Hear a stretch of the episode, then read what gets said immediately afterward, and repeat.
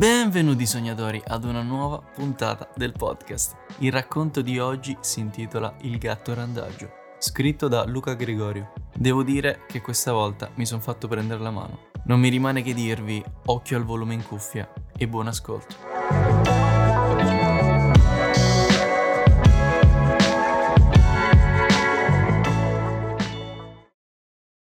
Le giornate erano lunghe a scuola l'orologio non voleva proprio saperne di far scoccare l'ora della campanella. Le lancette più le guardava e più andavano lente. Finita la prima parte della giornata era tempo di tornare a casa dove non sarebbe andata sicuramente meglio, o almeno è quello che pensava Samantha. Ragazza di 16 anni, vive nel piccolo borgo di Vernazza, forse la costa più suggestiva che suggella il territorio delle Cinque Terre. In casa sua la madre e il padre. Non aveva fratelli o sorelle.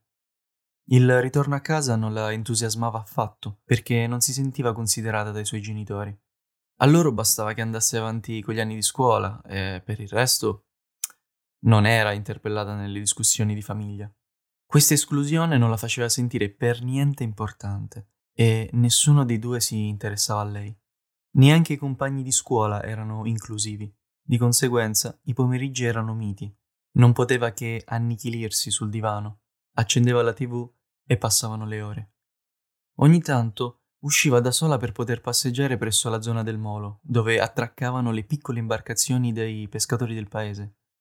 Quando si sentiva ispirata, cosa che accadeva di rado, intraprendeva la via di una lunga rampa di gradini che la portavano in cima ad un'altura. Lì aveva la possibilità di vedere un paesaggio mozzafiato.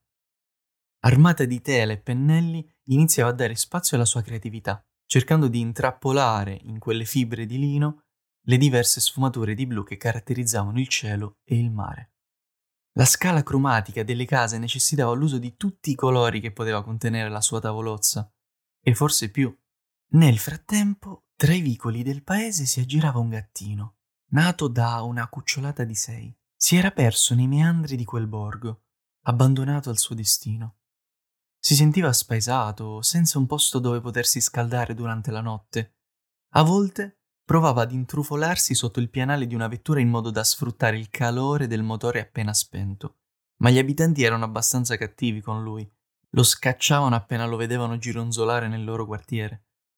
Il suo pelo bianco era diventato di un grigio sporco e, sulla sua pelle erano visibili i segni dell'assenza di cibo.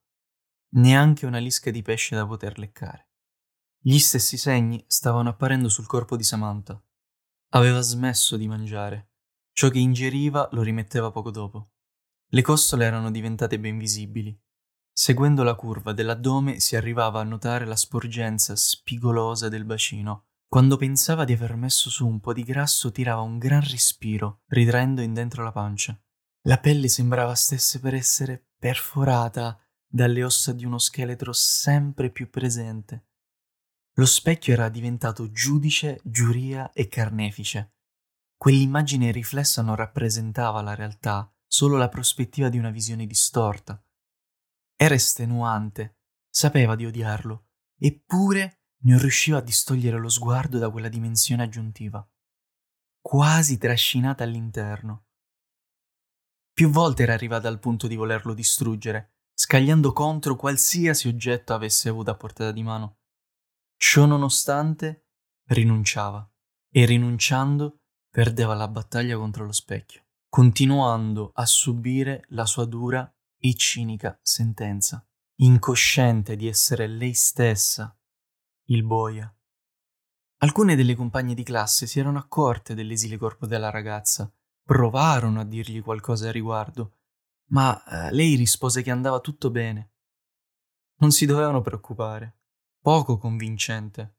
Ma chi si prenderebbe la briga di andare oltre, forzare la mano e prendersi responsabilità di cui non si sa nulla?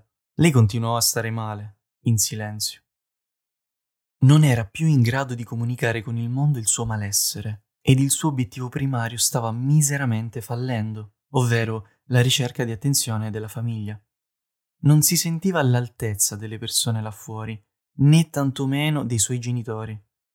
Nel suo pensiero, comportandosi così, avrebbe inviato un messaggio chiaro, che però non veniva considerato. Il coraggio di prendere l'iniziativa e affrontarli a viso aperto non era facile da trovare. In un tardo pomeriggio tentò l'approccio, raccolse le idee e le energie, pronta ad uscire dalla sua camera e vomitare tutta la sua sofferenza che la stava divorando da dentro. Sebbene la buona volontà, i genitori cominciarono a litigare pesantemente. Uno dei tanti spettacoli ai quali doveva assistere. Lei, seduta sul letto, non poteva far altro che ascoltare inerme. Perso il momento perse le energie, le sue gambe si immobilizzarono, le sue mani tremarono e gli occhi si riempirono di lacrime che avrebbero sporcato le sue delicate e rosee guance di un eyeliner nero e oscuro. Nella sua testa solo mostri. Aveva bisogno di aiuto, ma non sapeva in cosa o chi trovarlo. 20 luglio giorno di Santa Margherita, santa patrona di Vernazza. Samantha partecipò alla messa celebrativa per l'evento. Lungo le strade della città vi erano parecchie bancarelle e festeggiamenti. Lei non ebbe alcuna voglia di continuare a stare lì vista la confusione. Non volendo sprecare l'occasione di essere già fuori di casa, andò al molo. Uno dei tanti posti del cuore, dove sapeva avrebbe ammirato il crepuscolo. Era in ritardo, se non avesse corso avrebbe perso tutto lo splendore della luce riflessa sulle caotiche onde della riviera ligure. Il molo era ormai a due passi, un ultimo sprint e si ritrovò lì. Tuttavia non era sola. Nel classico punto dove si sarebbe seduta vi era un gattino. Alla sua vista c'era qualcosa di strano. Non il gatto in sé, quello che stava facendo. Sembrava stesse ammirando il tramonto. Pensò fosse una cosa insolita, perché mai un gatto dovrebbe farlo? Era andato lì appositamente per osservare il tramonto o si era ritrovato per caso in quel punto? Cercando di non farsi notare, ammirò quel gattino, sporco e piccino. Qualcosa le faceva pensare che stesse in qualche modo meditando di fronte al crepuscolo o pensando a qualcosa. Tutto d'un tratto il gattino volse lo sguardo verso la ragazza, senza che un rumore particolare lo avesse allarmato. Si mise a osservarla immobile, come lei osservava lui. Per un istante il tempo si fermò. Lei fu consapevole che il gatto aveva capito di essere osservato. Lui ricambiò lo sguardo, precisa la traiettoria, pupilla pupilla. Sembrò che i due si volessero dire ti vedo. Fu una sensazione strana quella che provò Samantha. Un istante dopo il gattino si era volatilizzato, lasciando la ragazza interdetta riguardo l'incontro inaspettato. Una settimana dopo, Samantha stava tornando da scuola. A causa di lavori di ristrutturazione lungo la strada che faceva di solito, fece una deviazione. La portò a passare da alcuni vicoli stretti e sconosciuti. Si accorse di alcuni rumori provenienti da sacchi della spazzatura posti ai bordi del marciapiede. Si avvicinò per controllare cosa fosse e vide un gattino. Era lui, lo stesso del molo. Si stupì della pura casualità di rincontrarlo. Poteva essere uno dei tanti gatti che si aggirava nel paese, invece rimase colpita dagli occhi di quel gatto. Erano di un azzurro luccicante. Non vi era il bisogno di luce, sembrava brillassero autonomamente. Non aveva avuto la possibilità di osservarli così da vicino la prima volta. Un colore che non sarebbe stata capace di riprodurre sulla sua tela, neanche dopo un migliaio di tentativi. Di contorno a quegli occhi solo grigiume e sporcizia. Gli fece tenerezza, allora decise di entrare all'interno di una bottega vicina e comperargli del latte, versandolo in una ciotola arrangiata trovata nei paraggi. Il gattino, traumatizzato dalle esperienze precedenti, impaurito di ricevere un colpo di scopa o quant'altro, mostrò i denti alla ragazza. Appena lei indietreggiò di un paio di passi, si dileguò. Successivamente, sconcertata da quanto successo, continuò nel suo percorso, lasciando in quel punto il latte appena comprato nella speranza che il gattino potesse tornare a gustarselo. Non ci volle molto. Tornò con le orecchie ben dritte, attento nel caso ci fosse qualcuno nei paraggi. Dopo la perlustrazione si fiondò sulla ciotola divorando affamato tutto il contenuto. Il giorno seguente si ritrovò quel gattino a gironzolare sotto la sua finestra. L'aveva seguita fino a lì. Pensò volesse avere altro cibo. Quando uscì dal portone, il gattino cominciò a girarle intorno alle gambe. La studiò per bene e cominciò a fare le fusa, grattando con i piccoli artigli sulle sue sneakers. Preventivamente aveva preso una confezione di tonno in scatola che gli pose davanti ai baffi. Non ci mise molto a divorarsi ogni singolo pezzetto. Dopodiché, Samantha si avviò verso il suo posto preferito per continuare l'opera alla quale stava lavorando ormai da tempo, inconsapevole che qualcuno, dietro di lei, la stava seguendo. Arrivata, sistemò il cavalletto, la tela ed i colori sulla tavolozza. Mentre puliva i pennelli, si accorse che sul muretto in pietra, alla sua sinistra, funambulava impavido proprio quel gattino che aveva appena sfamato. Con uno slancio davvero felino atterrò sulle sue gambe e si accovacciò per dormire. Lei trovò questa scena molto dolce e poetica. Senza scomodarlo, continuò il suo progetto. I due stettero tranquilli e sereni per tutta la giornata, tra una pennellata e qualche fusa. Così furono i giorni a venire. Samantha decise di adottare quel piccolo micetto. Lo portò dal veterinario, gli diede un nome, Teseo, e l'amore necessario.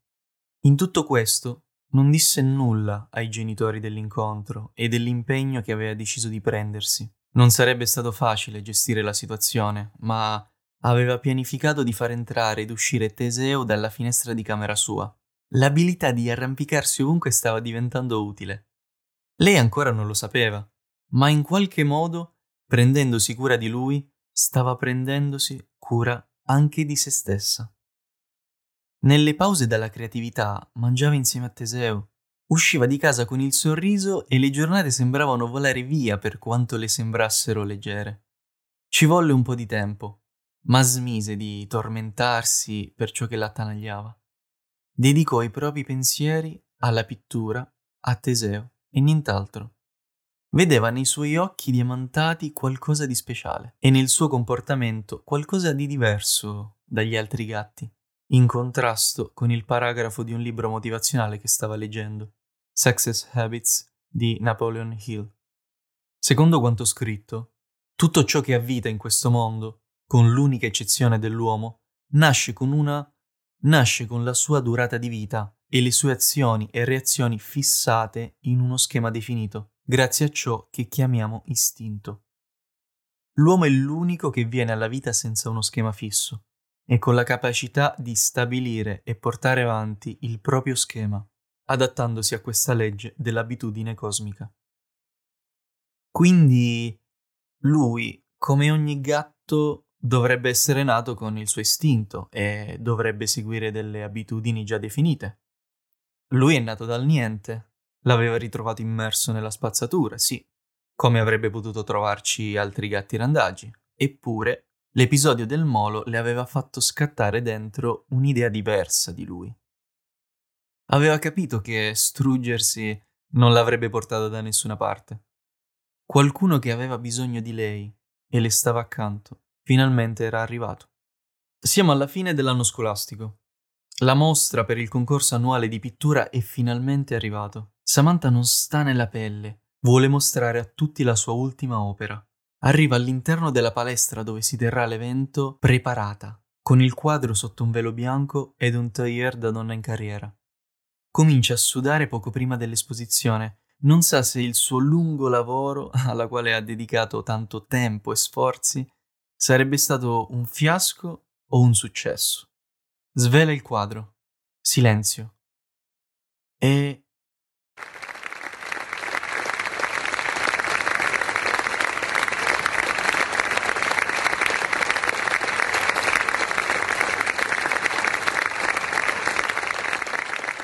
Sono tutti increduli a quello che stanno vedendo. Le onde sembrano uscire dalla tela, i colori sono profondi, i dettagli magistrali. Lei si lascia andare in un pianto di gioia. Sotto la tela il nome del quadro. L'ultimo viaggio della nave di Teseo. La rossa e vivace luce del crepuscolo era pronta a mostrarsi. Samantha e Teseo sono seduti sul molo, dove si sono incrociati la prima volta, Lei ancora carica delle emozioni appena provate. Lui a mangiare croccantini dalla coppa per il primo classificato. È una scena da fotografare, un momento che Samantha vorrebbe imprimere nella sua mente e non dimenticare più. L'anno precedente è stato difficile per lei. Ha dovuto affrontare battaglie interiori per niente semplici. Pensa a questo mentre il sole tramonta, felice e triste nello stesso istante. Istante che sarebbe passato da lì a poco. Teseo smette improvvisamente di mangiare dalla sua luccicante e poco convenzionale ciotola. Si accorge che dall'altra parte del molo si aggirano tre gatti. Li osserva. Sono simili a lui. E la sua famiglia. In mezzo c'è la madre, mentre gli altri due potrebbero essere gli altri gatti della stessa cucciolata. Si volta anche Samantha. Vede che Teseo inizia a zampettare via dal molo. Cerca di chiamarlo e richiamarlo. Non si volta. Poco dopo realizza di aver trovato la sua famiglia originaria. È interdetta, prova ancora a richiamarlo, ma niente. Il gruppo di gatti comincia ad allontanarsi. Teseo, prima di andare, torce il muso in direzione di Samantha. I due si scambiano un intenso sguardo. Il silenzio di quell'attimo porta con sé un'infinità di pensieri e parole che non vengono esplicate. Lei lo vuole con sé, lui ama il suo calore. Ciò nonostante, Teseo si volta e procede per la sua strada. Samantha, con gli occhi lucidi, volge lo sguardo verso il tramonto.